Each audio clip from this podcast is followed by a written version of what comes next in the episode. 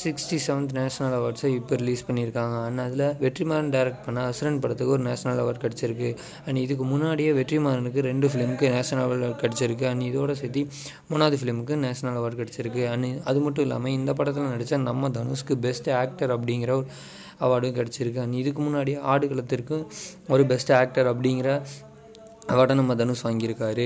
And அது அது மட்டும் இல்லாமல் ஒத்த செருப்பு சைஸ் செவன் அப்படின்னு பார்த்து பார்த்திபன் ஆக்ட் பண்ணி டைரக்ட் பண்ண அந்த ஒத்த செருப்பு படத்துக்கும் நேஷனல் அவார்டு கிடச்சிருக்கு. இதே மூவி இன்னொரு கேட்டகரியிலும் அவார்டை வின் பண்ணியிருக்கு. அது பெஸ்ட் சவுண்ட் எஃபெக்ட் அப்படிங்கிற ஒரு அவார்டையும் வின் பண்ணியிருக்கு.